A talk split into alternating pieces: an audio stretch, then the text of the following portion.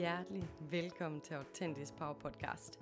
En podcast, der sætter fokus på personlig udvikling, mindset, indre ro, selvværd, selvkærlighed og de helt store spørgsmål her i livet. Mit navn er Maiken Harbo, og jeg er din vært her på podcasten.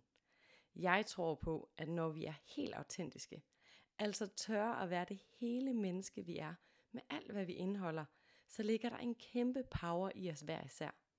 Vi skal ikke fikses eller laves om på, men vi må gerne udvikle os, træde endnu mere ind i vores skaberkraft og vores personlige power, så vi kan leve et meningsfuldt liv for os selv. Tak fordi du lytter med.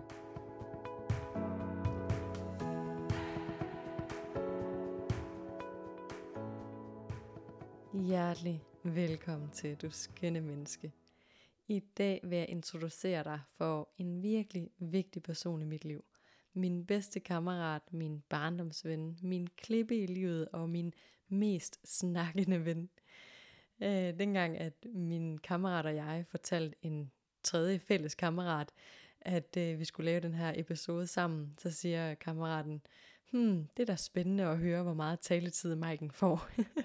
og det er lidt sjovt, fordi min kammerat Lav, som du skal høre lige om et øjeblik, han kan bare snakke som et vandfald, og han kan køre ud af en tangent, hvis man ikke stopper ham. Øhm, men så er det godt, at, øh, at jeg kan holde styr på ham en gang imellem. Anyway, vi skal ind på et virkelig vigtigt emne, nemlig det at føle sig anderledes. Føle sig forkert, føle sig uden for fællesskabet, eller den der følelse af ikke at passe ind og måske endda en tomhed eller en ensomhed. Vi kommer ind på nogle forskellige følelser, vi kommer ind på det autentiske liv og det med at finde sin plads i livet. Lav har været på en kæmpe rejse i hans liv, da han er født i den forkerte krop, og han har et hav af diagnoser, men i virkeligheden er det ikke det, der betyder noget, fordi han er alt muligt andet end hans diagnoser, men det har givet ham en vild rejse og en vild historie, og gjort ham til den, han er den dag i dag. Så lad os hoppe ind i samtalen og, øh, og dykke direkte ned. Og lige inden vi hopper ind sammen, så vil jeg minde dig om, at Soul Sisterhood-forløbet starter lige om lidt. Det er altså et forløb, hvor du bliver knivskarp på at smide din pleaseradfærd og sætte grænser med ro i maven. Du får viden til at bygge hjem i dig selv, så du kan blive mere selvsikker i den du er. Du lærer, hvad der skal til, for at du står stærkt i dig selv og tiltrækker de rigtige relationer til det liv, du drømmer om. Vi starter altså den 3. maj online, og vi mødes til fysisk workshop den 6. maj. Så det er altså lige om lidt, og skal du med på Soul Sisterhood forløbet, så kan du kontakte mig ind på Instagram på maikenharbo.dk. Du kan også skrive til mig på min mail på info og øh, jeg skriver også både min mail og min Instagram ned i show notes, der hvor du lytter til din podcast, så du nemt kan komme i kontakt med mig. Men lad os bare hoppe direkte ind i episoden med min kammerat Lav.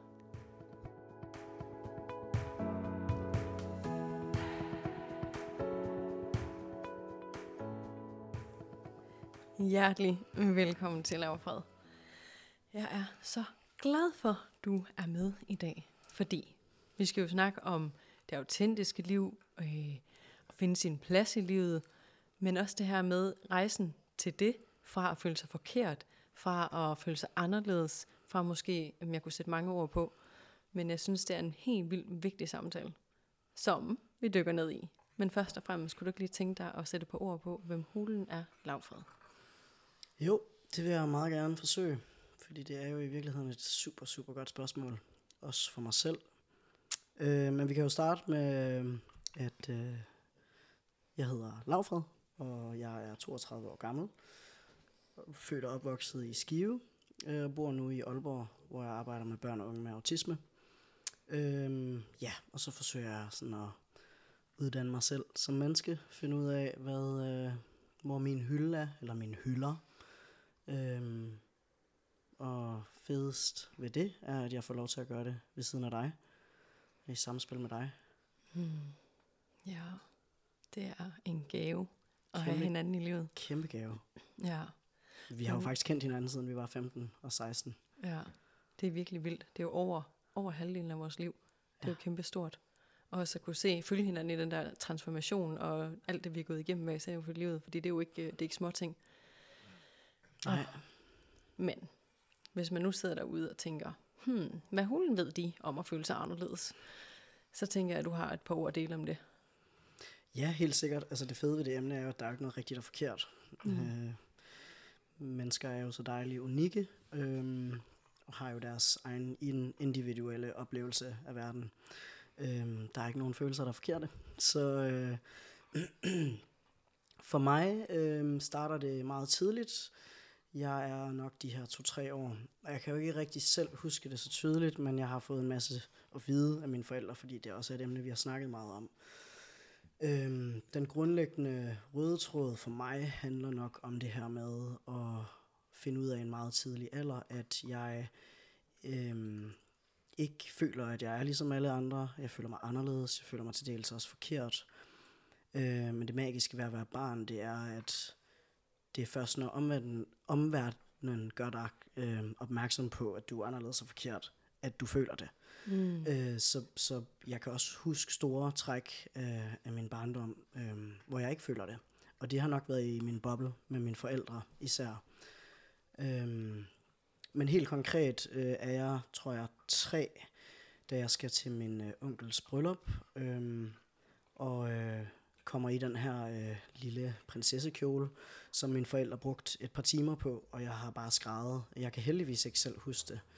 Øhm, men de valgte i hvert fald efterfølgende at sige, at det her det kommer vi aldrig til at gøre igen, fordi det føltes som et overgreb for, altså for dem, men også at de lavede et overgreb på mig.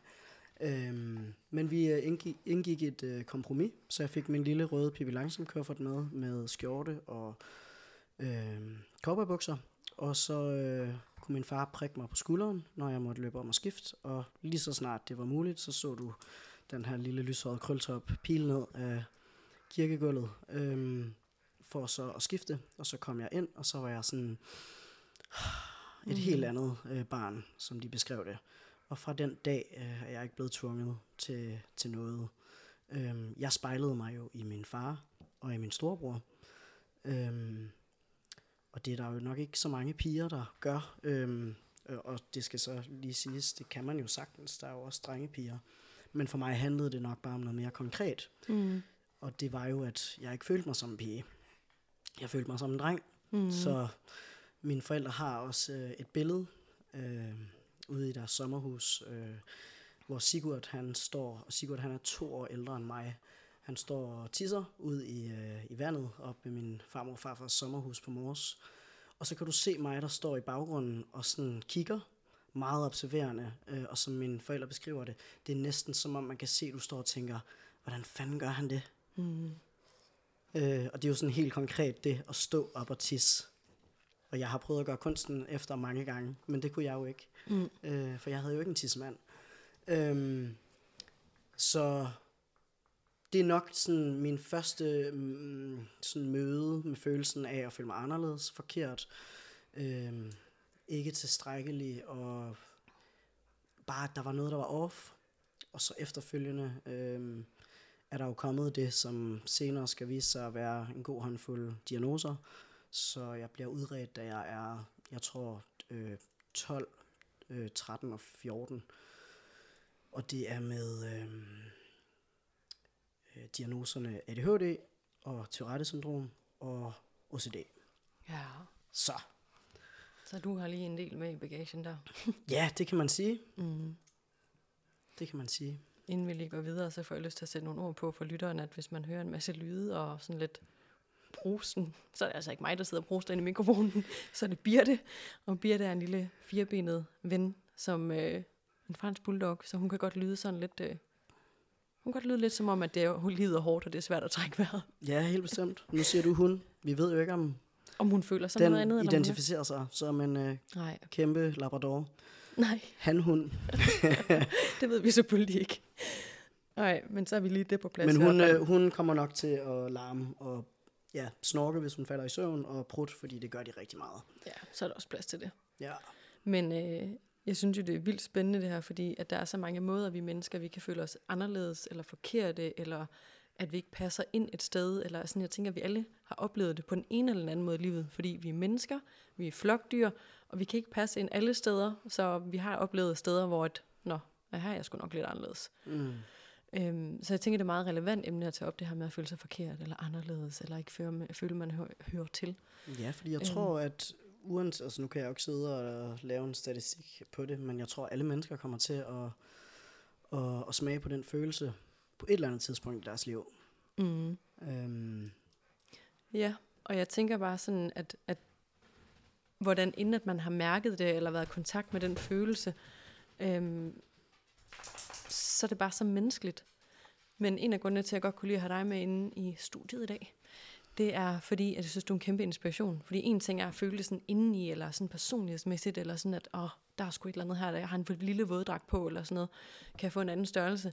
Men en anden ting er ligesom sådan, at hele verden kan se sådan, åh, du siger det her, men jeg ser noget andet, og hvilken kasse skal jeg så putte dig i? Jeg tænker, det er alligevel også et, et pres for samfundet om sådan, at du ikke bare skal forholde dig til dig selv, men omverdenen også er sådan, hvordan skal vi forholde sig til dig? mm, Det er jo vildt også at skal igennem ja, jamen altså, uden tvivl. Det, øh, jeg tror, øh, for mig har det altid været sådan meget øh, normalt øh, og sådan at, at overleve lidt øh, i forhold til at forstå, hvad omverdenen forventede af mig, og det her med at være født i en krop, jeg ikke selv øh, følte mig tilpas og hjemme i, men det var jo sådan, verden øh, så mig. Fordi det er jo et hylster, du ligesom bliver placeret i. Der er faktisk ikke nogen mennesker, der har valgt den krop, de ender i. Mm-mm. Det er bare, øh, det er bare, øh, jeg skal ikke sige, det er nemt, fordi det er jo nogle gange også bare svært at være menneske. Øhm, men det er måske lidt nemmere at være ciskønnet. Og ciskønnet er jo, hvor du er født i den krop, som du identificerer dig som. Øhm, så der er jo ikke så mange ciskønnede, øhm, der sådan stopper op om morgenen øh, og stiller de her spørgsmål til sig selv. Sådan, føler jeg mig egentlig som det køn, man nu er i? Mm. Øhm, for det er jo bare lidt en selvfølge. Nå jamen, jeg er jo en mand, eller Nå jamen, jeg er jo en kvinde. Øhm, så det har også været sådan nogle lidt tungere spørgsmål, jeg skulle forholde mig til i en tidlig alder. Øhm, jeg er også en tænker. Jeg er også en altså type, der virkelig har fat i de tunge emner og har gjort det, siden jeg var meget lille. Øhm, og jeg tror, det her med at prøve at regne ud, hvad, hvad verden forventer af dig og dine omgivelser, det har også gjort, at jeg har kørt i sådan en konstant overlevelses uh, survival mode. Øhm, og faktisk også har lært at svare det, jeg troede folk gerne ville høre. Mm. Så en ting er ikke at rigtig at vide, hvem jeg er nu som 32-årig. Øh, jeg ved, hvad nogle af mine øh, kerneværdier er. Jeg kender til ret meget af mit moralske kompas. Men det der med sådan, hvem er du? Introducer dig selv. Altså sådan, jeg aner ikke, hvad jeg laver halvdelen af tiden. Nej, øhm. men Øhm. der vil jeg så næsten lige have lov til at afbryde dig, fordi hvem hulen gør det? Jamen det er jo det. Altså, Men det er, det jo er jo sådan, jeg sidder sådan og tænker, at mange mennesker, hvis du spørger dem, hvem er du, så vil de sige, jamen jeg er så gammel, og jeg hedder det her, og jeg arbejder med det her. Så når du siger, hvem er du, så er det jo sådan, så er vi ude i de store filosofiske tanker, ikke? Altså. Mm, Men det er jo også fordi, det er sådan, man kender dig bedst. Det er jo de helt store filosofiske tanker. mm. Men, Men det er jo også derfor, det er interessant, at jeg selv introducerer mig sådan, som du lige har fortalt. Fordi Mm. det er jo sådan standard. Det er jo, nå, men det er nok det her, jeg sådan skal svare. Og det er jo også derfor, jeg startede med at sige, at det er jo et rigtig godt spørgsmål, fordi det er jeg selv ved at prøve at finde ud af. mm, Øhm, og fordi jeg øhm, både har på en, på en enkelt dag og i perioder, altså kan svinge så meget i registret, altså sådan, så kan jeg både være ked af det, så kan jeg være glad, så kan jeg være helt manisk, så kan jeg ligge og være helt drænet for energi. Øhm, jeg mangler ligesom lidt øh, det her koblingspunkt, og det er jo også noget, der skulle tage mig ret mange år at forstå. øh, fordi det kommer sig af de her diagnoser, som lige har smidt øh, oven i hatten. Øh, og en ting er, at jeg har følt mig forkert øh, og anderledes, fordi jeg var i den forkerte krop. Men mine diagnoser har virkelig også gjort det udfordrende for mig. Øh, så det hele har bare været sådan ren og skær. Øh, Øh, hvad, tror, hvad tror jeg, de gerne vil have? øhm, jeg siger. Øhm, hvordan skal jeg være lige nu? Hvordan skal jeg bære mig selv? Øhm, og, og derfor tror jeg også, der er mange mennesker, øh, inklusive mig selv, der udvikler den her sådan coping-mekanisme med humor. Så jeg har jo altid været klassens klovn. Jeg har altid sådan sørget for, at folk kunne grine. Hvis ikke med mig, så i hvert fald af mig. Fordi det var jo en god ting. Det er jo godt, når folk griner. Men jeg har ikke altid vidst, sådan, om de kunne lide mig. Mm. Så det har været meget ensomt øhm, at gå rundt i det her overlevelsesmode. Ja. Fordi hvornår, jeg, jeg, jeg kan overhovedet ikke sammenligne det, men jeg tænker med folk, der er rigtig, rigtig kendte og rige, når der kommer folk ind i deres liv, hvorfor kommer de ind i deres liv? Er det fordi de er dem som personer, eller er det deres rigdom og øh, den status, de har som kendt? Ja, ja for hulen. Men jeg sidder også, når du, når du sidder og fortæller det her, så kommer jeg også sådan til at tænke på sådan din rejse i forhold til sådan, den der følelse af, at nogle gange ikke har lyst til at være i livet, fordi det har været så udfordrende, både at være i en forkerte krop, men også alle diagnoserne og alle følelserne. Alt, altså, det har virkelig været en rejse, du har været på. Og også en rejse, jeg kan genkende, ikke i forhold til, hvordan du har haft det, men også med den her, oh, har jeg egentlig lyst til at være i det her liv? Mm. Øhm, det er nogle ret tunge emner. Jamen, jeg, jeg har det også sådan, det er jo det er så dejligt, når du, eller, det er ikke fordi, det er dejligt, du siger, at de er tunge, men jeg er jo stor fortaler for tunge emner, mm. øh, og synes jo faktisk, det skal blive lidt lettere at tale om dem. Vores store issue, det kan være at snakke om døden. Det har du svært ved, det har jeg nemt ved. Ja. Og det er måske, fordi jeg har forholdt mig mere til døden, og også i en tidlig alder. Men jeg har heller ikke nemt nemt med døden. Altså, den er jo så øh, udefinerbar, og sådan lidt, øh, hvornår sker det, og hvordan sker det, og hvad sker der. Altså, følg med i næste afsnit. øhm, det, det er jo sådan ja. en, øh, en meget abstrakt ting, men, men tunge emner er bare rigtig nødvendige, fordi det er så meget en del af det at være menneske. Ja, og jeg tænker sådan en af grundene til at nævne det der, fordi jeg synes, det er, det er vigtigt netop at få sat ord på. For jeg tror, der er mange flere mennesker derude, som på et eller andet tidspunkt i deres liv har været sådan, fuck, gider jeg det her? Altså fordi der har været noget, der har været tungt, og af den mm. ene eller anden årsag, om det så har været, man har følt sig forkert, eller anderledes, eller ikke følt, man har hørt til, eller det kan jo være 10.000 ting. For mig har det været øh, altså depressioner, som mm. virkelig har været virkelig tunge, og jeg har haft rigtig svært ved at, at håndtere. Indtil jeg lærte at håndtere mine følelser, og lærte at, at snakke om det. Øhm, men, øh, men jeg synes, det er, det er vigtige emner at få sat ord på. Fordi jeg tror på, at der er mange flere derude, der, der kan relatere til dem, end, end man lige skulle tro. Jamen helt sikkert. Og altså, dem der ikke øh, har været der endnu, kommer der måske senere. Altså, det der er så vildt ved at være menneske, det er, at alt det vi tror vi ved, og alt det vi prøver at regne ud, det er altså sådan, you just gotta let it go. Prøv bare at stoppe op, og prøv sådan at mærke efter. Altså sådan, bare giv dig selv lov til at trække vejret nogle gange Øh, øh, stikke en finger i jorden. Øh, er jeg glad der, hvor jeg er i livet? Øh, er det nogle gode mennesker, jeg omgiver mig med? Er jeg glad for det arbejde, øh, jeg laver? Øh, hvis man har nogle øh, hobbyer og sådan, altså sådan, er det noget, der gør mig glad? Øh, hvis det ikke er, det er bare noget, du gør sådan, som en lemming, altså per automatik, øh, så er det værd at stoppe op. Øh, jeg husker, vi snakkede tidligere om, øh, at jeg havde lagt og haft de her tanker omkring det med øh, en slange, der skifter hamp. Mm. Og det gør de jo flere gange i løbet af deres liv. Og så kom jeg sådan til at tænke, at skifte hamp som menneske, det er jo også noget, vi gør. Vi skifter jo hamp mange gange. Det er bare ikke altid, vi lige ved, hvordan øh, vi skal gøre det. Hvad det kræver. Altså, du kunne jo heller ikke cykle første gang, du hoppede op på en cykel. Det var noget, du skulle lære. Og der var nogle mennesker, Øh, for mig var det min far øh, tit med sådan en, en pæl, en stang, mm-hmm. øh, og der løb ved siden af. Og så til sidst, så krydsede man fingre og var sådan, nu er du on your own, ikke? altså, mm. Og måske faldt man, men, men det er jo også en del af det. Øh, men lige pludselig, så var den der. Øh, og for mig, øh, der tror jeg, at det her med at være menneske først og fremmest, er blevet vigtigere end at, det her med at, at øh, at blive til en mand, og også sådan, hvordan bliver jeg til en rigtig mand? Mm. Hvad er en rigtig mand? Mm. Hvordan er man noget rigtigt? Det findes jo ikke. Altså, det er jo noget, samfundet skaber. Altså, labels og kasser til. Ja, og jeg sidder faktisk og tænker det her med, når hele emnet er det her med at føle sig forkert eller anderledes. Og jeg har også lavet en overskrift, der hedder at føle sig forkert og anderledes, og så finde sin plads i livet. Mm.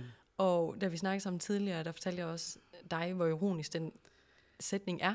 Fordi mange af os skal føle os forkerte og anderledes, men at finde sin plads i livet, hvad fanden i helvede betyder det? Excuse my French. Du ved, altså ja. hvad er ens plads? Men, men det, som vi tit snakker om, det er, at pladsen handler om at ture og lade sig selv være det her flydende menneske, mm. være i det her dynamiske liv, ture og lade sig selv skifte hamp et par gange i livet, eller flere. Øhm, men også at finde sin plads, er vi i hvert fald blevet enige om, handler mm. rigtig meget om at finde sine mennesker, sin selvvalgte familie, dem hvor man kan være hele sig, også når man er lidt i tvivl om, hvad hulen laver jeg lige nu, og hvad føler jeg, og altså alle de der spørgsmål.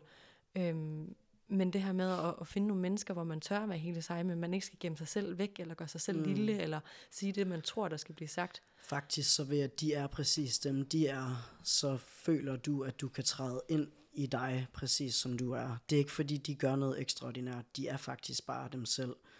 Og jeg ved, det er det, jeg altid forsøger at være, at være mig. Og jeg kan ikke altid ramme den øh, lige røven. Altså, jeg kan altid øh, være det menneske, folk forventer, jeg skal være, men jeg bestræber mig på at være den bedste udgave af mig selv. Øhm, men jeg ved, at med nogle mennesker, der er, sker der bare det her rigtig smukke, øhm, fantastiske magi, og, og det er, at når jeg er sammen med min selvvalgte familie, så trækker jeg sgu bare vejret på en helt anden måde. Altså det er ligesom at blive sat i en lader. Øhm, og, og jeg ved, der er nogle mennesker, der griber mig. Øhm, lige der, hvor jeg er. Øhm. Ja, men jeg får sådan lyst til at sige sådan, at, at for at komme derhen og finde de der mennesker, der griber en, finde de der mennesker, hvor du bare føler, at du bliver sat i en lade, og du ikke skal bruge energi på at være sammen, så i hvert fald i min overbevisning, at så er vi nødt til at tillade os selv at vise, hvem vi er, for ellers så kan de mennesker ikke finde dig. Altså, og jeg synes også lidt det der, nu har vi selvfølgelig været, været sammen siden vi var 15 og 16, så det har været en rejse, kan man sige. Men jeg har da kunne mærke, hvordan at jo mere, at jeg kunne træde ind og bare ture af mig selv og vise hele mig, jo tættere er vi blevet. Mm. Jo flere tætte mennesker har jeg fået i mit liv, jo flere mennesker er der netop kommet dem her, hvor jeg bare kan være hele mig, sænke skuldrene mm. og bare føle, ah, ej, her er jeg bare lige præcis, som jeg skal være. Men det kræver bare både, altså, at man tør vise sig selv, altså man tør gå den vej og ikke vise, at man er alt muligt andet, end man er, men også at man tør at arbejde med de venskaber. Det handler jo i bund og grund om at inspirere hinanden til at slippe den forventning, det, øh, det label, mange af os måske har gået med, når jeg er den her person, eller sådan gjorde vi aldrig hjemme i min familie, eller det der med bare sådan at sige, nu ryster vi skulle lige posen, og sådan, hvordan har du lyst, altså sådan ærligt talt, det vildeste ved at være menneske, det er, at du kan beslutte dig hver dag, for lige præcis, hvordan du har lyst til at være. Vi er så godt nok super vaneagtige øh, som mennesker, men du ved, man har et standpunkt til man tager et nyt, fordi du har haft den her karakter, eller den her rolle, eller været på en bestemt måde, så er der ikke nogen, der bestemmer, at det skal du fortsætte med. Øhm, og, og, og, og det er rigtig smukke øhm, og lærerige øh, ved at følges ad med folk, det er jo også, altså sådan, det kan jo også komme til at lyde sådan helt fortryllende, vores øh, rejse som, som venner. Øhm, jeg vil så sige, at vi har været rigtig heldige, uden tvivl. Øhm, men det er nok også fordi, vi har haft det der mindset af, sådan, man er også nødt til lige at tage skeen i egen hånd. Man er nødt til selv at, at gøre et stykke af arbejdet. Og så vil der komme tidspunkter, hvor man, øhm, man er måske bare ikke øh, det samme sted. Og så er det okay, at man måske ikke har kontakt. Øh, nogle gange vokser man også bare fra hinanden. Og nogle gange vokser man fra hinanden for at finde hinanden senere. Så skal man ud på en solorejse. Sådan kan det jo også være med en partner. Mm. Øhm, og det er uhyrligt essentielt vigtigt, at man giver sig selv lov til at sige, det behøver ikke at være på nogen bestemt måde. Mm. Du må også godt synes, din ven er en klaphat. Altså sådan, øh, så længe at de der grundlæggende værdier, de stadigvæk klinger og matcher. Mm. Og så skal man, jeg ser det altid som den her tandemcykel, at man cykler på den her cykel sammen. Og nogle gange, så skal personen bagved både være den, der træder i pedalerne og laver alt arbejdet, hvor den, der sidder foran, ikke behøver at træde i pedalerne og styre, hvilken vej man kører. Og så nogle gange, så kan man bytte, andre gange kan man stoppe op, nogle gange kan man begge to træde i pedalerne. Altså sådan, det handler om at finde balance, og, og i det er nøgleordet jo faktisk kommunikation mm. og ærlighed. Ja, jeg skulle lige så sige, det, det er så vigtigt, at man netop bare får sat ord på, hvad er det, man har behov for, hvad er det, jeg har brug for nu, og hvad har du brug for, mm. og så være rummelig over for hinanden. Fordi det er jo også noget af det, vi har snakket om, at for at få nogle tætte relationer, hvor man kan være hele sig, øhm, og have den her selvvalgte familie, så kræver det også, at man har lyst til at lære det andet menneske at kende, virkelig forstå, hvorfor gør du, som du gør, mm. når du er helt anderledes end mig, og slet ikke fatter, hvad du laver. Øhm, men også skabe rum til hinanden, fordi vi har jo også begge to nogle sider, hvor, hvor jeg tænker, du er pisse irriterende, og mm. du også synes, jeg er pain in the ass. Men vi har ligesom sådan gjort en dyd af at prøve at forstå hinanden. Mm. Og selv når vi ikke forstår hinanden, så ved vi bare, jamen, jeg ved i hvert fald nogle gange, at lad os tage det med tid, det er jo ikke nogen hemmelighed. du, du skulle bare lige... når jeg, jeg har sgu altid været sådan en, kommer lige før tiden, og kommer mm. altid til tiden, og vi tæller nærmest minutter.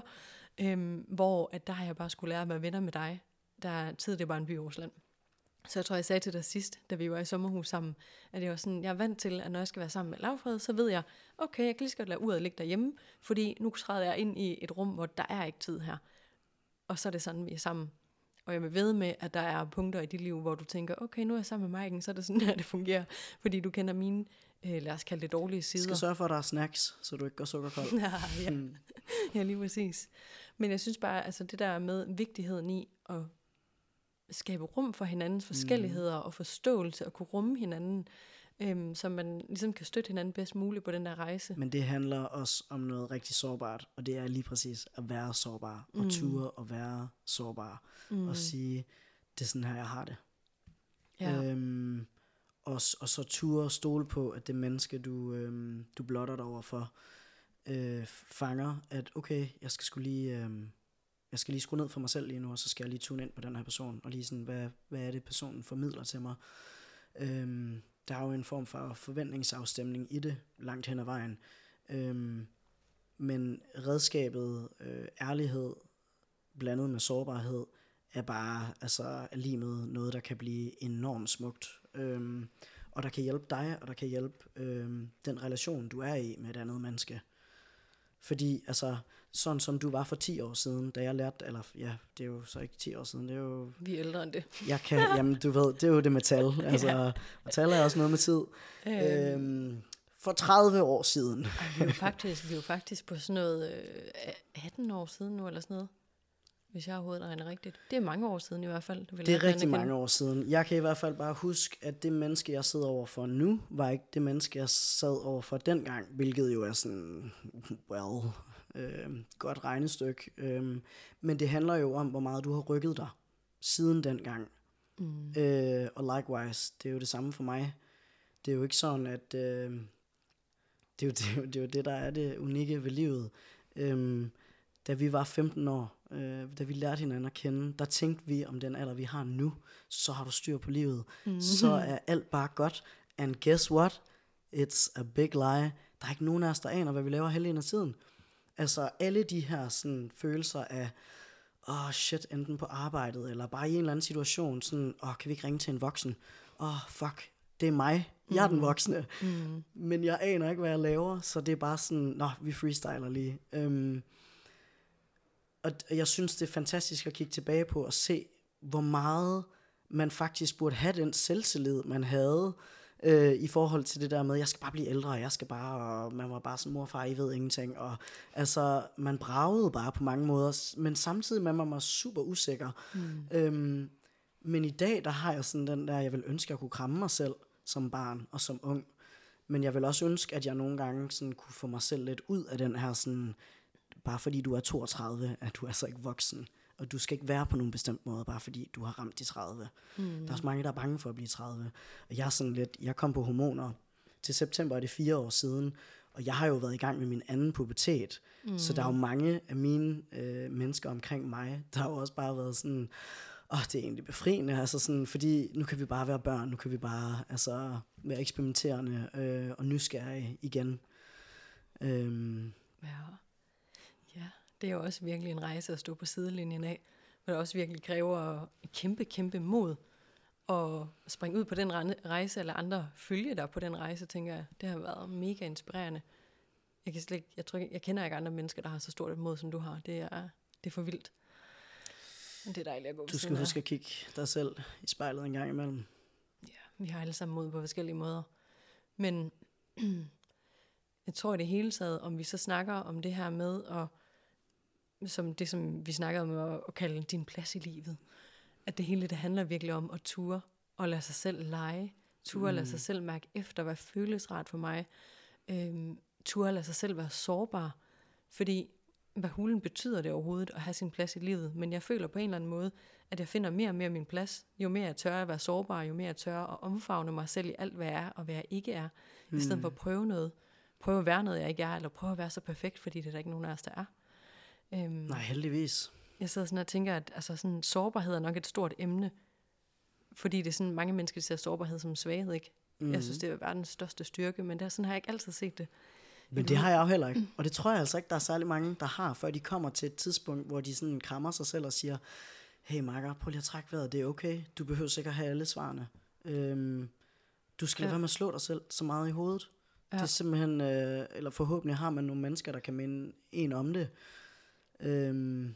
Men også bare fordi den der sårbarhed, sådan, altså det føles jo vildt, altså det føles svagt, og jeg ved ikke, om man også tit ser det som svagt, ligesom at græde eller sådan noget. Det er også sådan, uh, ja, nej, det må vi ikke. Mm. Hvor i virkeligheden, så er det jo allermest modige, hvis man tør at lade andre se en græde. Der, hvor man virkelig er sådan, øh. eller yeah. når man er sårbar. Det er jo også sådan, hvor man tænker, det er jo ikke svagt, det er jo den vildeste styrke. Og øh, jeg kan huske dengang, jeg var på New Zealand, jeg var på et retreat, hvor at, øh, at jeg bare var sådan, oh, hvorfor er jeg så sensitiv? Hvorfor, er jeg altid, hvorfor skal jeg altid være så sårbar? Hvorfor skal jeg altid være så blød i det? Jeg kan bare huske, at jeg var sådan, Åh. Og ham her facilitatoren, han sagde til mig sådan, en dag, der kommer du til at se ud, der kommer du til at opdage, at det er din største superpower. Mm. Og nu er jeg bare sådan, ah, I get it now. Ja. ja. Men det har også krævet noget erfaring i livet at komme dertil. Og det er jo det, der er. Så jo, øh, nu er jeg, jeg har så mange tanker og ord i mit hoved. Jeg tror, det var Søren Kierkegaard. Livet skal leves forlands, men forstås baglands. Mm. Og det kan godt være, det er omvendt. I don't know. Men i hvert fald, øh, pointen med det er, at du ved, vi udvikler os jo, ligesom øh, i takt med, at vi bliver ældre, og vi får den her livserfaring. Øh, og, og man er bare nødt til at, at give sig selv lov øh, til at tage den tid det tager. Øhm, det bedste, man kan være, vil jeg sige, i det her liv, det er at være nysgerrig på sig selv, men også på andre. Øhm, fordi det, altså, det unikke, der, der kan ske, det er, at du kan lære øh, noget om dig selv. Du kan også lære om sider, du besidder, altså i samspil med andre mennesker. Og det synes jeg er meget interessant. Jeg ved i hvert fald, at når jeg er sammen med dig, så øh, det er ligesom at komme hjem jeg har altid haft svært ved at finde ud af, hvor jeg skulle bo, hvor jeg følte mig hjemme. Jeg vil sige, min forældres hus, min forældres sommerhus. Øhm, men egentlig også bare, når jeg er sammen med dem. Og det har jeg også fået med nogle venner. Og altså, det er noget af det største. Øhm, og at komme dertil, det handler om, at vi alle sammen ligesom har tappet ind i den der sådan øh, selvudvikling. Øh, før eller siden. Øh, og, og det bliver ved. Altså det er jo ikke sådan, at du, vi snakker det med at finde sin plads i livet og finde sin hylde. Så siger jeg hylder. Mm. Fordi der er jo flere. Øhm, der hvor øhm, du føler, at det hele det spiller nu. Det er ikke sikkert, det gør om fem år. Men du ved, så træk øh, hvad hedder det, pløkkerne op og flyt dig. Mm. Hvor har du brug for at være nu? Hvad giver mening for dig nu?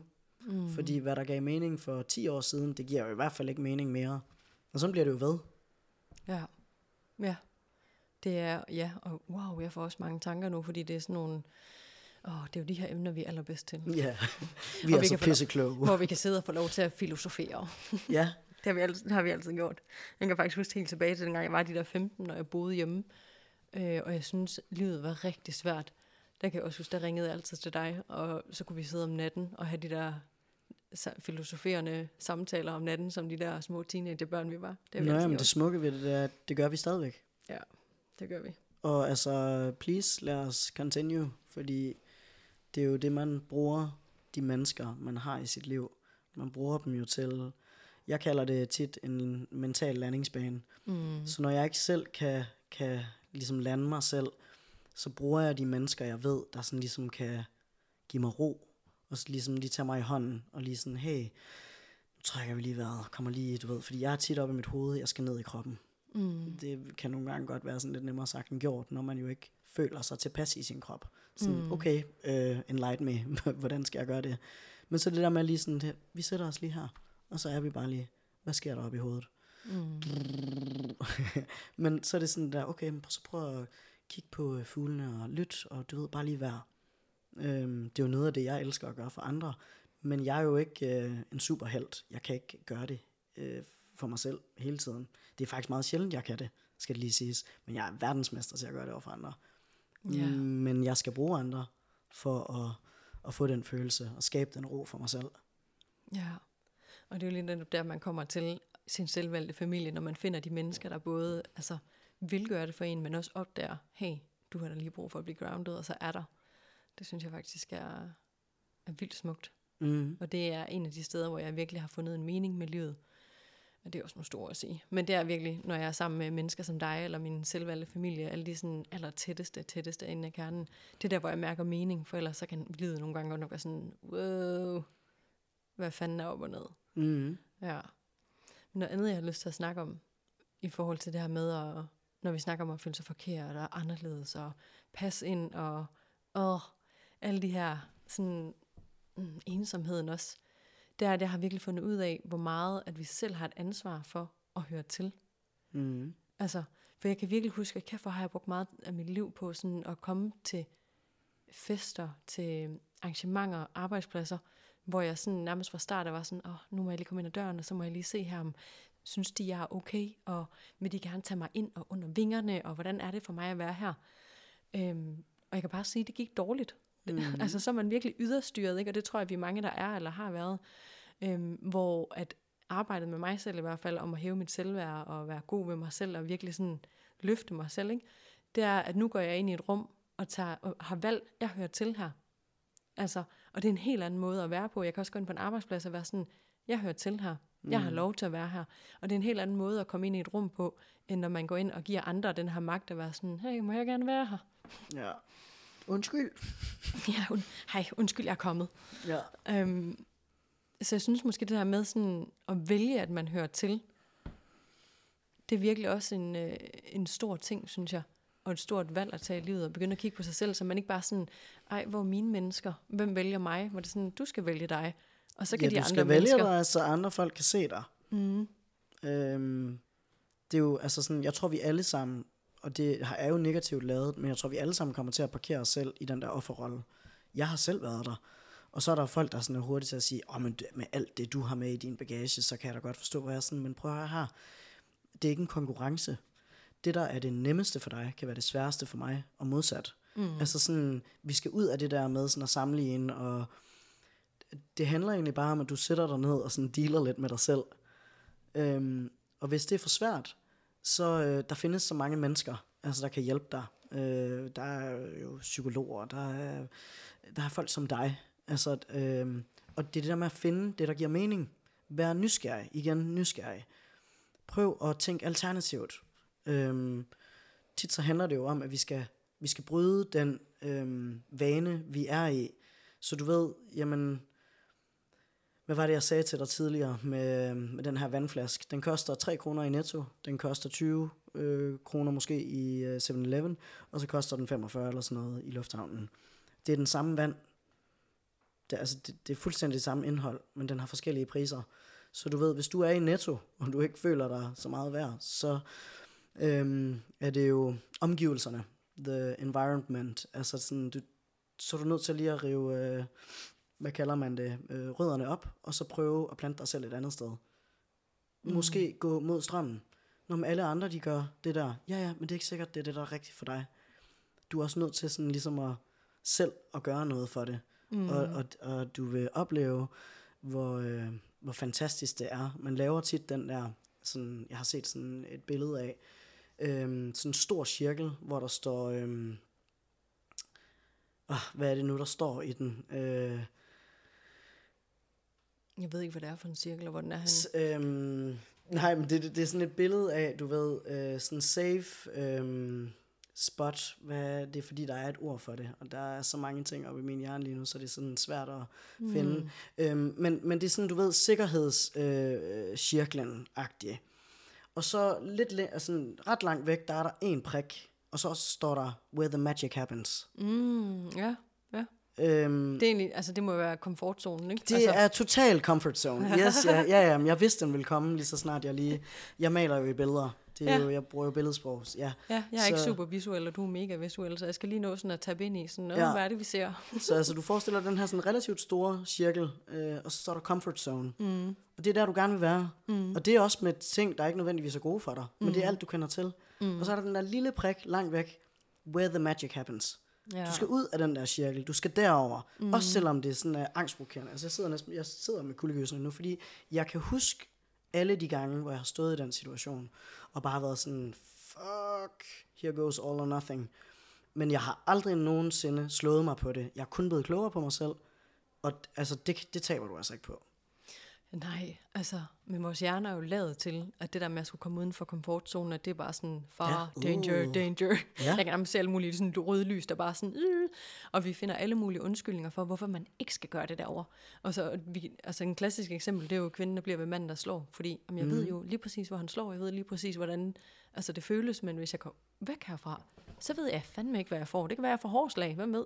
Mm. Altså, så der, der kan være virkelig meget frygt Ja, ja, forbundet altså- med det, ikke? Og så får jeg lyst til at sige, den, øhm, jeg kan ikke huske, hvad det er for en film, men øhm, det er jo den der, Sometimes we accept the love we think we deserve.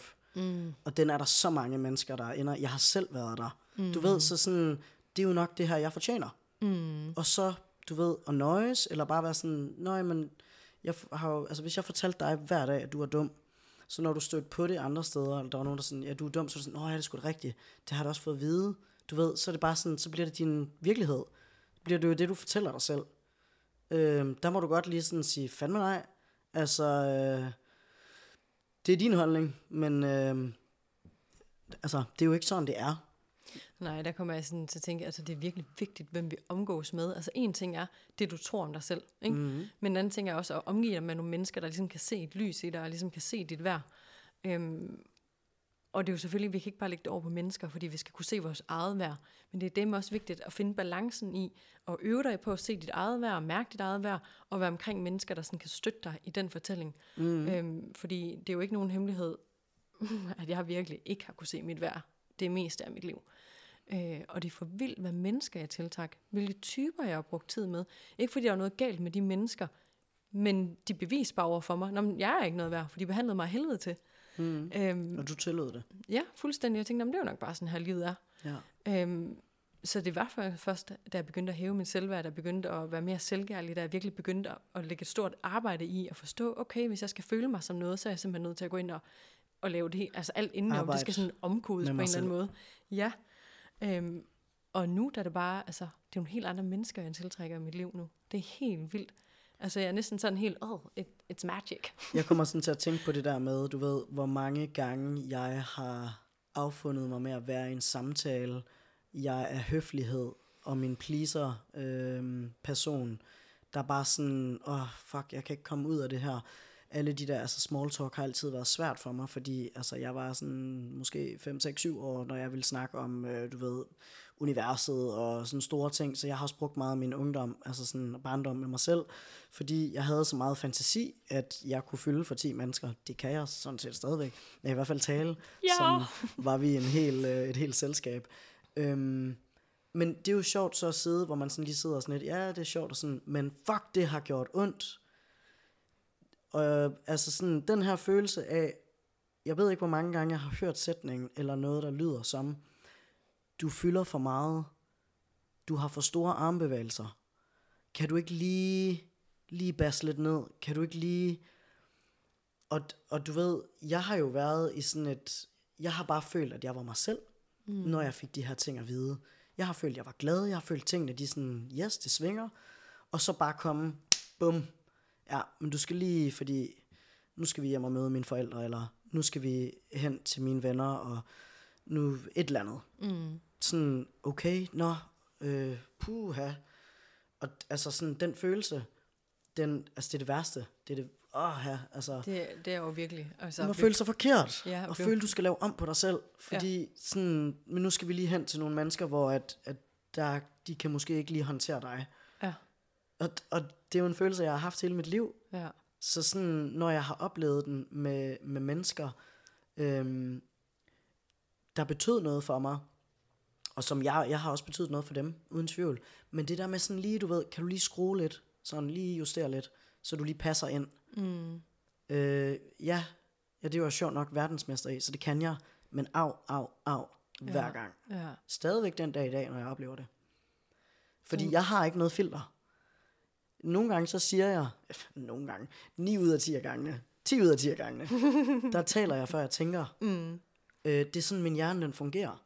Ja. Og det er også derfor, jeg ender tit i at øh, overshare, øh, hvor jeg bagefter kan være sådan, okay hjerne, det, det synes du simpelthen bare lige, vi skulle dele med en vild fremmed. Altså sådan, øh, kunne vi lige måske sådan have holdt det for os selv, eller, men apropos at være autentisk, altså jeg er så autentisk, jeg kan ikke selv styre, hvor autentisk jeg er. Ej, det er faktisk virkelig sjovt, fordi inden vi skulle starte den her øh, episode, så fordi vi kender hinanden så godt, som vi gør, så var du også nødt til at sige sådan, øh, ja, men du er nødt til at fortælle mig, når jeg kører ud af en tangent, så er du nødt til at stoppe mig. Mm. Og så må du fortælle, så må du fortælle lytterne, at, øh, at det er bare sådan, det er, at du lige hjælper mig. Ja, Fordi ja, du er klar over, at ja, nogle gange så fungerer jeg sådan her, og nogle gange så, har- eller 10 over 10 gange, så har jeg ikke noget filter. 100 procent. Hvis du tænker på de samtaler, vi har nogle gange i telefonen. Mm. Øh, vi havde den tidligere. Jeg tror, du nåede at sige to eller tre gange. Øh, du kørte ud af den tangent nu. Eller sådan, øh, Ja. du kom ud på et tidsspor. Hvor jeg var sådan, ja, yes, øh, godt du siger det. Øh, det Jeg Ja. lægger ikke selv mærke til det. Men det er fordi, du har så mange ting at fortælle, at lige pludselig, så er det sådan, jamen det ved jeg ikke, lige pludselig så er vi bare kørt ud af highway nummer 4, og så er det bare sådan, hvad fanden endte vi her? Men det er jo faktisk lidt en af de grunde til, at vi også sidder her i dag. Mm. Fordi det er noget af det, der har gjort, efter du begyndte at arbejde med dig selv, og har startet det her, øh, og hjælper så mange mennesker.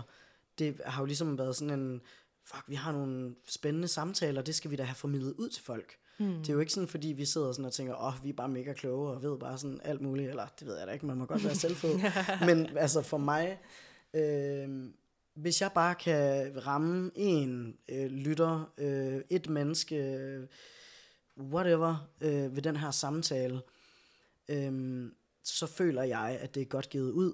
Ja. Øhm, fordi at, shit mand, jeg er verdensmester i at føle mig forkert. Mm. Øhm, og jeg har bare fundet ud af, ved lige netop at ture at være sårbar omkring det, og dele det, og bare være mig, hele mig. Sådan, shit, der er stadigvæk mennesker, der, der er her. Der er stadigvæk mennesker, der vil mig. Øh, vi havde den her samtale også tidligere, i forhold til det der med, øhm, at jeg har aldrig rigtig kunne elske mig selv. Mm. Øhm, ikke fordi jeg ikke har haft lyst, men jeg har simpelthen ikke vidst, hvordan jeg skulle gøre. Det tror jeg ikke, du er alene om. Nej, præcis. Øh, og jeg er blevet proppet med kærlighed af mine forældre. Mm. Øhm, men jeg har så lært at elske mig selv igennem andres kærlighed til mig. Og det er jo noget af det, altså du ved, hvor meget en rejse, altså jeg har været på hele mit liv, men mm. det sidste år, jeg crashede fuldstændig sidste sommer. Jeg kunne ikke være nogen steder.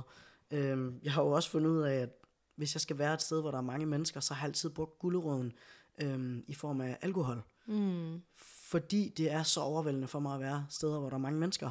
Og jeg taber ind i alles energier. Jeg kan ikke gå nogen steder uden at føle alt, hvad folk føler. Mm. Og jeg tænker over, hvad de tænker, og jeg mærker bare så meget.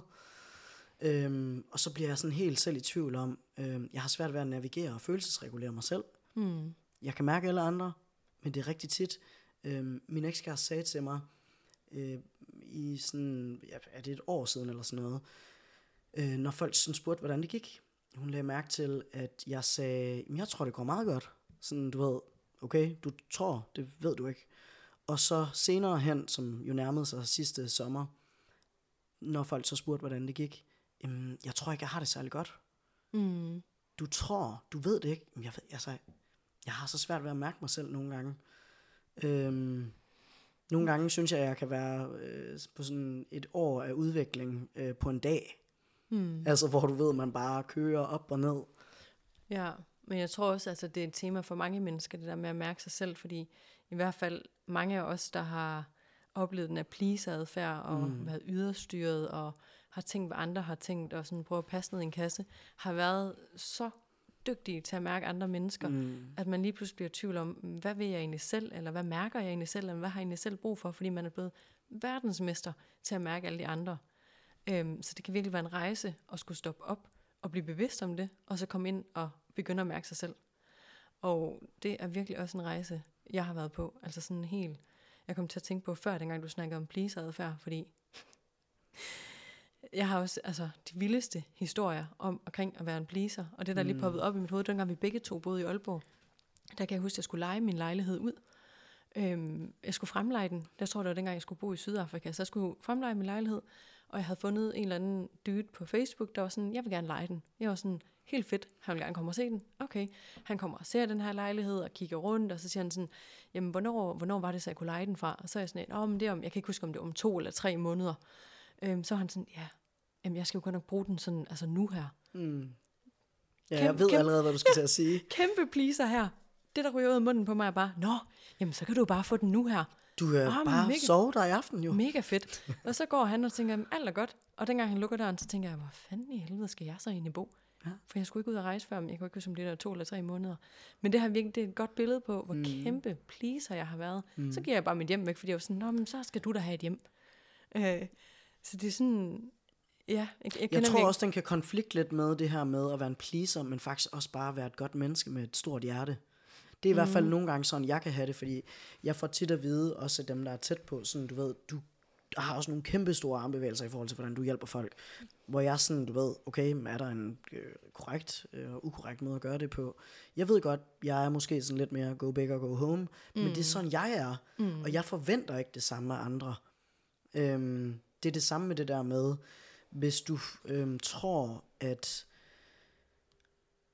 kærlighed, det er, at andre skal elske dig, sådan som du elsker, mm. så uha, det, det... Øhm, ja, så har du nogle forventninger, som du putter hen over hovedet på andre mennesker. Det kan jo gøre, fordi det er jo to forskellige individer, mm. der kommer med hver deres bagage, øh, og jo nok elsker på hver deres måde. Mm. Men, men, men det der med sådan, ja, altså, det er jo, så er der jo en hel katalog af, så er der kærlighedssprog, og så mm. er der yeah. alle de der ting, ikke, øhm, hvor man ligesom kan tune ind på hinanden.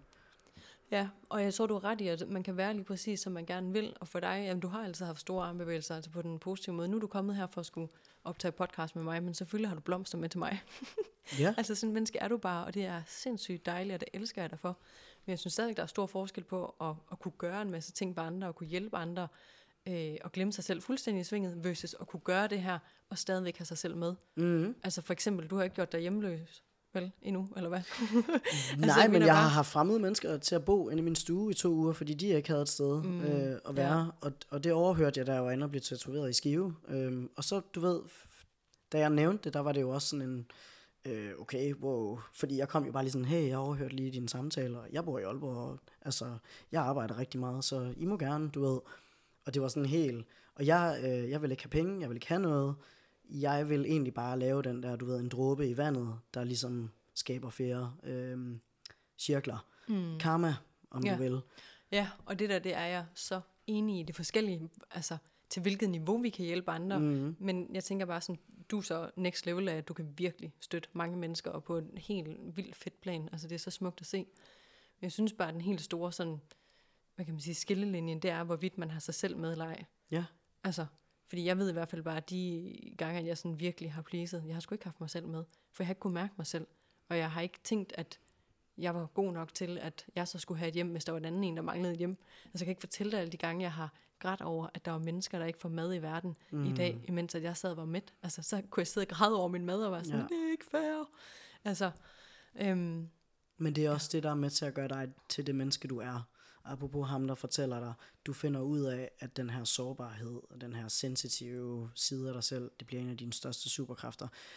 Alt med måde. Mm. Man skal jo lære at tæmme sin indre dæmon, man skal lære at tæmme sin indre pleaser, altså man skal jo lære at balancere lortet.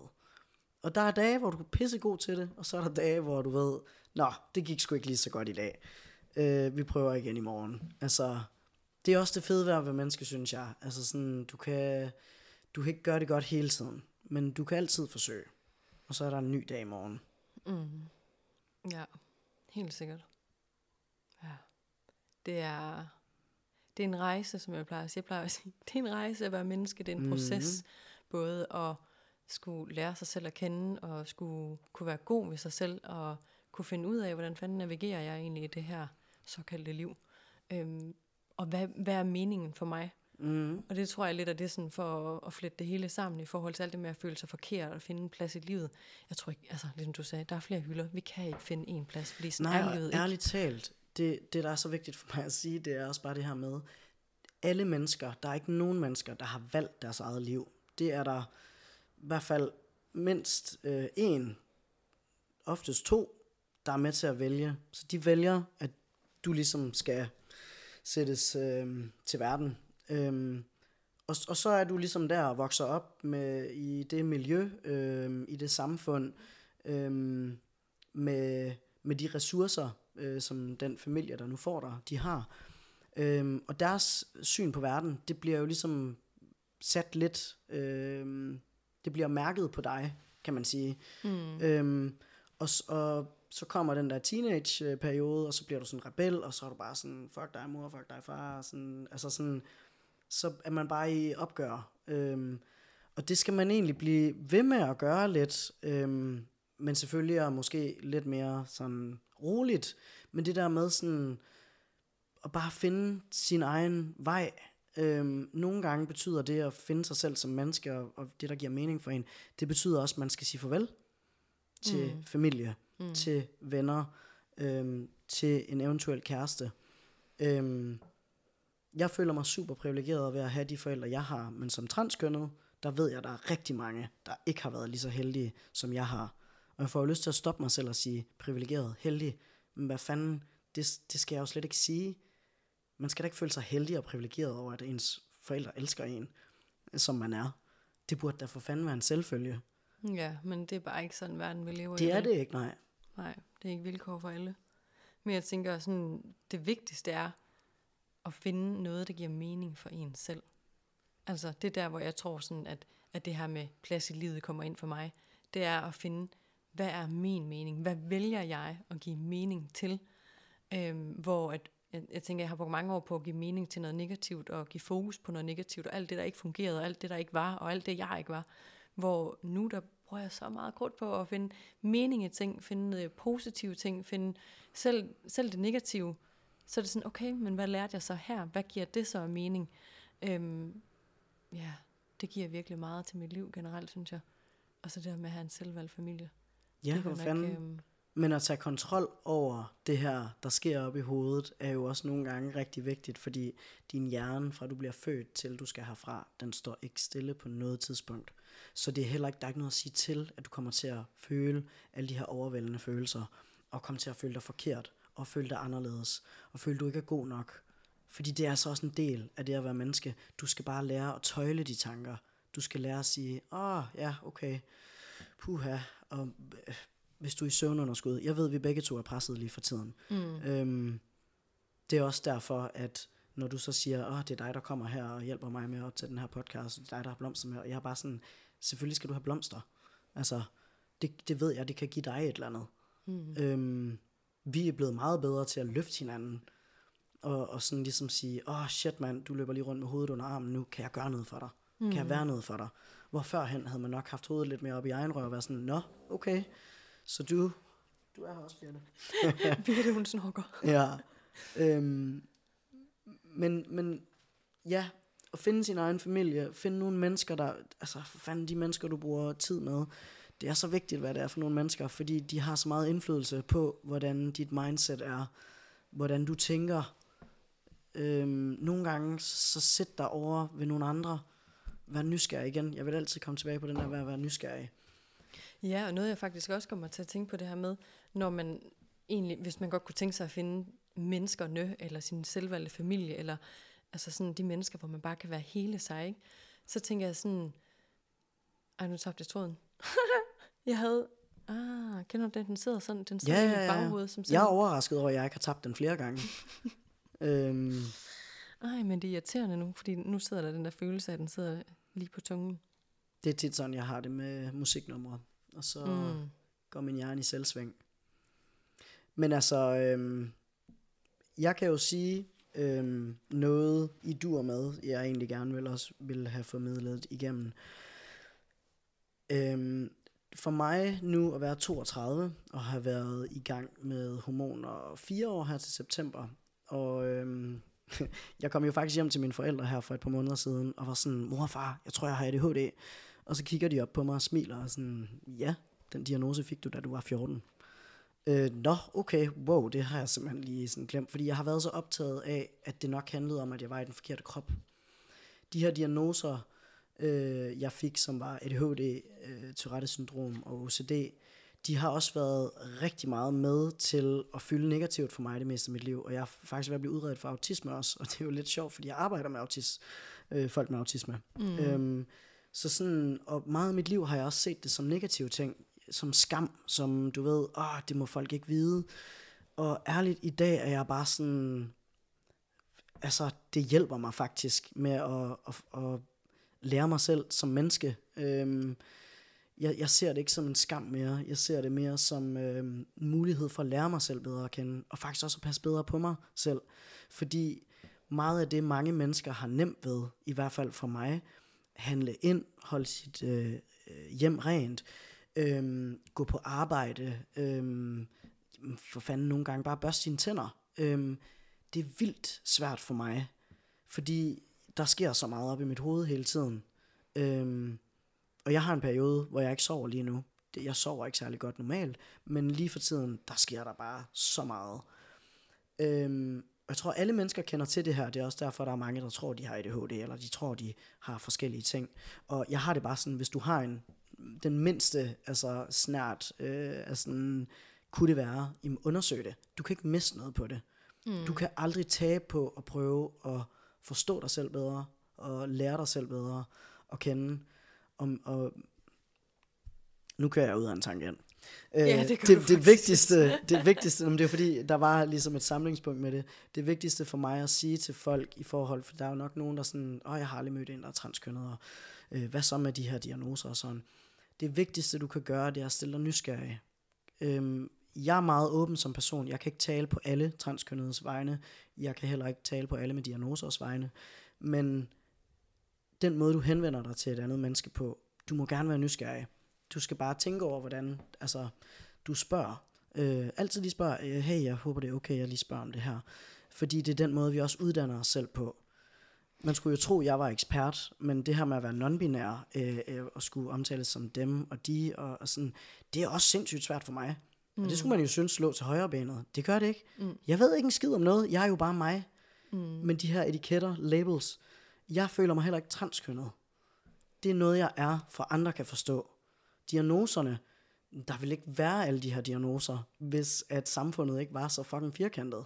Det er jo noget, vi giver til folk, så de bedre kan forstå.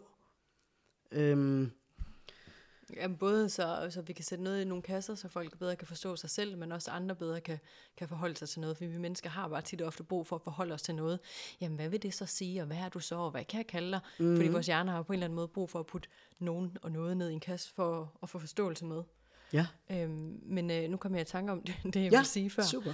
Og øh, jeg synes, det bliver sådan bundet lidt sammen med det her alligevel, fordi det jeg vil sige før er sådan, hvad, altså, hvad end du gerne vil i livet, så måske stoppe op og kigge indad og være sådan, mm. hvilket menneske er jeg?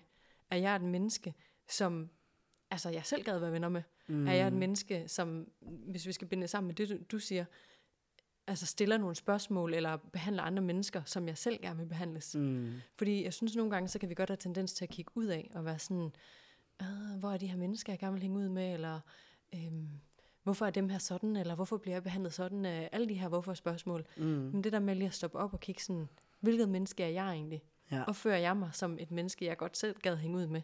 Også lidt, hvis man kigger efter en partner. Jamen, er jeg sådan en, som, man selv, som jeg selv gad være i forhold med? Mm. Altså sådan, som jeg øh, opfører mig. Så sådan det der med at kigge indad også, og stille spørgsmålstegn med, fordi vi, behøver, vi er jo ikke bare, som vi er. Vi behøver ikke tænke, sådan her jeg er bare. Men mm. vi kan faktisk ændre os. Øhm, så vi kan være nogle gode mennesker for hinanden. Og det tænker jeg også, det er vigtigt i den samtale, du siger nu, med sådan stille sig nysgerrig på andre. Mm. Så når man møder noget, man ikke forstår, om det så er transkønnet, eller non-binær, eller et eller andet helt tredje, så vær nysgerrig på, mm. hvordan stiller jeg de her spørgsmål? Hvordan er jeg over for det her menneske? Er det en måde, som jeg selv ville synes var nice at, at blive mødt på? Ja, og husk, øhm, jeg tror, de unge kalder det spurt. ja, ja. Så din holdning, den er der ikke nogen, der har spurgt efter. Medmindre mm. de spørger efter den. Mm. Så du behøver ikke sådan komme øh, og fortælle, øh, Nå, men jeg synes øh, sådan og sådan og sådan. Det er sådan, okay, fedt for dig. Øh, whatever floats your boat. Øhm, ja. jeg, jeg kan huske noget meget grundlæggende, øhm, da jeg ligesom var i den forkerte krop, og det var det her med, når folk så fandt ud af, at jeg havde en pigekæreste, øh, og selv var en pige. Øh, altså meget sådan vildt nok øh, at blive spurgt om som det første, nå okay, hvordan har I så sex? Hvor jeg også bare var sådan, hvordan tror du? Og, og er det seriøst? Er det det spørgsmål, du gerne vil stille mig? Mm. Hvordan har du selv sex? Nå, men det, ved- det er jo, jeg er jo kærester med en pige eller øh, en dreng, altså sådan, det, det ved du da. Sådan, det ved jeg jo så sjovt nok ikke. altså, øhm, nå, men det er bare det der med, sådan, nogle gange, du må gerne have dine spørgsmål op i hovedet, men også lige mærke efter. Øh, sådan, vil, også, vil jeg selv have lyst til at svare på det her spørgsmål? Mm. Øhm, Virkelig, virkelig vigtigt. Helt vildt. Det, det tænker jeg virkelig må være en af, af det at sætte understreg over. Nu har sådan, hvis vi lige så stille afslutter, så sætte to streger under. Kig lige ind en gang. Mm. Altså, det kan godt være, at du ikke føler dig god nok, men så kan, man, så kan man i mindste agere som en godt menneske og være et menneske, som man selv har lyst til at møde. Og så skal det nok komme det her med at føle sig god nok, hvis man er et virkelig godt menneske, ikke? Hvad er det menneske, du har lyst til at være? Er det menneske, du har lyst til at omgås med? Mm. Øhm, fordi du tiltrækker også de folk, øh, som, altså, det, der skal være nogle værdier, der bor inde i dig selv. Jeg ved, jeg har et rigtig, rigtig smukt vennekatalog. Øh, men jeg vil også sige, at jeg har også arbejdet for det. Og min stærkeste øh, vej derhen, det har været at være autentisk. Mm. Øh, som om jeg kan være andet. Men også at ture og hvile i det. Øhm, og så være sårbar og være ærlig og kommunikere ud. Øhm, jeg føler det sidste år, der har mange af os øh, i vores lille tætte kerne, vi har virkelig været på, jeg kender mange mennesker, der har været på en vild rejse mm. de, de seneste par år. Og det har nok også noget at gøre med der, hvor vi er i livet. Altså vi er i 30'erne. Øhm, og det er helt naturligt. Også det der med, at man ikke går i byen hver weekend. Man har måske ikke lyst til det på samme måde. Man er sådan lidt mere, åh, du ved, sådan... Man har lyst til at dykke lidt mere ned i sig selv. Og Ja, nogle det gange også bare... ikke. jeg ved ikke, om det nødvendigvis er noget med alderen, for jeg kender godt nok mange, der stadigvæk går i byen. Jeg tror bare, det er Nå, sådan, der jo, hvor vilje er måske. Helt sikkert, men, men du ved det der med, at det er okay, det der, der kommer. Det der, man er bange for ved at blive ældre. Det er okay. Mm. Det skal der, fordi jeg er da nok en af de største festaber, jeg kender. Øhm, jeg er den første, der kommer, og den sidste, der går i seng. Øhm, men ja, altså... Åh, oh, men der er så mange ting. Er du sindssyg? Det her, det bliver sådan en ud af 100 podcasts, altså, mm. fordi der er så meget at Der er, fortælle. mange, der er mange emner, og der er mange ord, og der er mange ting at dele, men jeg tænker, at det vil være helt perfekt lige så stille at, at runde af nu. Jeg havde øh, to digte, jeg vil Ja. gerne vil læse op, Ja. hvis det er okay med dig. Ja, Ja, du får sådan set ikke lov til at sige nej. nej, det gør jeg vel ikke. Uh, Ej, men det er også nogle virkelig sine, sine digte med virkelig... øh, de er Altså, skrevet, øhm, når min hjerne den sådan lige spurter, men de er jo faktisk skrevet i alt det, der er svært. Også det med at føle sig forkert. Også det der med sådan, og så er det sådan skåret lidt ind til benet. Øhm, og jeg læser dem også for mig selv nogle gange, for lige sådan, hey, fordi hvad er det nu, jeg godt kan lide at sige? Lyt til teksten. Lyt til din egen tekst. Bliv inspireret af andres. You know? Nå, det første lyder sådan her. Livet er ganske enkelt smukt, men samtidig opstår behovet for flugt. I alle de dage, du er der trækker vejret, udfordres du til at finde glæde i alt besværet. Ingen har en opskrift til det perfekte liv. Tror du latter kommer uden tårer, så er du naiv. Det mørke i vores sind glemmer vi ofte at fagne, går vi med i stedet for imod, vil det ofte at gavne. At være i stand til at elske andre, såvel som at elske sig selv, det handler om hårdt arbejde og ikke bare om held. Jeg behøver ikke at blive ældre for i sandhed at forstå, at størst af alt er kærlighed, og den kan komme, og den kan gå. Nummer to. Må, jeg, jeg, skulle, skulle Ja. lige til at sige, at øh, hvis jeg ikke sad med mikrofonen, så ville jeg klappe i mine hænder. Men jeg tror, det går ondt i ørerne. ja, jeg har lige været på autismekonference, og der, gør man, der laver man jazz hands, så man Åh, sidder så man bare sådan vinker ja. ud i luften. Lige præcis, Ja, fordi folk lige er sensitive. men-. Ja, men du er sød, er du. Nummer to lyder sådan her. Oftest er de smukkeste ting i livet dem, vi tager for givet. Oftest er vi forblændet af en overflade, vi lukker øjnene og forføres af en facade. Oftest glemmer vi at huske på de gange vi faldt, men er der kom op at stå. Oftest åbner vi munden uden at høre. En gang fortalte en mig, at vi har en mund og to ører. Oftest dufter vi, men undlader at smage. Vi træder hellere et skridt frem og to tilbage. Oftest tiger vi med ting, vi har på hjerte. Vi vil hellere fortrænge og bære på smerte. Oftest er vi ikke gode til at passe på os selv. Vi knokler, mens tiden langsomt slår os ihjel. Oftest er rejsen et helt fantastisk sted. Nej, det er så forkert, det der står. Vi tager lige den sidste igen. Oftest er verden et helt fantastisk sted. Rejsen er magisk, hvis bare man har nogen med. Jeg laver lige jazz hands igen. Jazz hands. Åh, oh, tak fordi du vil dele dine digte. De, er altid, de går lige i hjertet, og jeg kan virkelig mærke dem. Så dejligt. Lav, min skat. Tak fordi du vil komme. Tak fordi du vil dele noget af dig tak med fordi os du vil have mig og verden. Og tak fordi på du er dig. podcasten, i livet, som ven, som øh, legebarn, som det hele. Mm. Øhm, det er en fornøjelse, og jeg er bare nødt til at sige, at jeg har så kæmpe stor respekt for det, du gør for så mange mennesker. Og hvis jeg bare kan øh, supplere og hjælpe med det mindste, med det jeg kommer med, det er overhovedet ikke givet, så håber jeg, øh, at det kan være et eller andet for nogen. Mm. Øhm, jeg sikker har kæmpe, kæmpe, kæmpe respekt for dig. Tak, og i lige måde. Tak. Og nu tænker jeg, at jeg vil, øh, at jeg vil trykke stop, inden at vi bare bliver totalt flødeagtige. Helt sikkert. ja.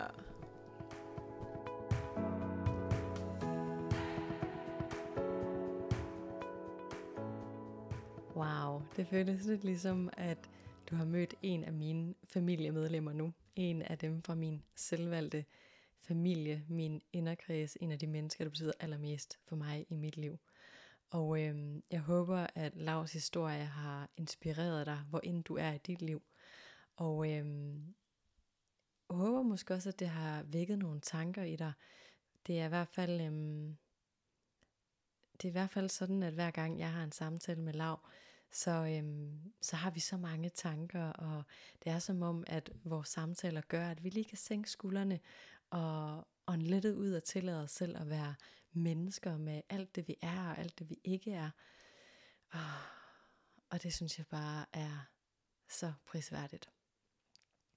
Sidder du der og tænker, ej, hvor kunne jeg godt tænke mig at hoppe ud på en selvudviklingsrejse, eller kigge ind og lære mig selv bedre at kende, øhm, blive inderstyret i stedet for yderstyret, eller lære at sætte grænser, eller slippe pleaser-adfærden. Der er jo bare en kæmpe rejse at gå ud på, hvis man er, hvis man er klar på det. Og øh, du skal vide, at du er så velkommen til at komme med på Soul Sisterhood-forløbet, som starter lige om lidt. Men du er også virkelig velkommen til at hoppe med på mit en-til-en autentisk power-forløb, hvor at du har 100% i fokus med dig og din udvikling lige præcis der, hvor du er i livet. Du kan tjekke det ud på www.maikenharbo.dk. Du er også velkommen til at skrive til mig på Instagram, som er maikenharbo.dk. Det er Maiken med i. Og øh, ellers så kan du finde min e-mail og hjemmeside og Instagram nede i show notes, der hvor du lytter til podcast. Under alle omstændigheder, så håber jeg, at du får en dejlig morgen, middag, aften, hvor end du er på din dag. Vi lyttes ved igen på næste fredag. Hej.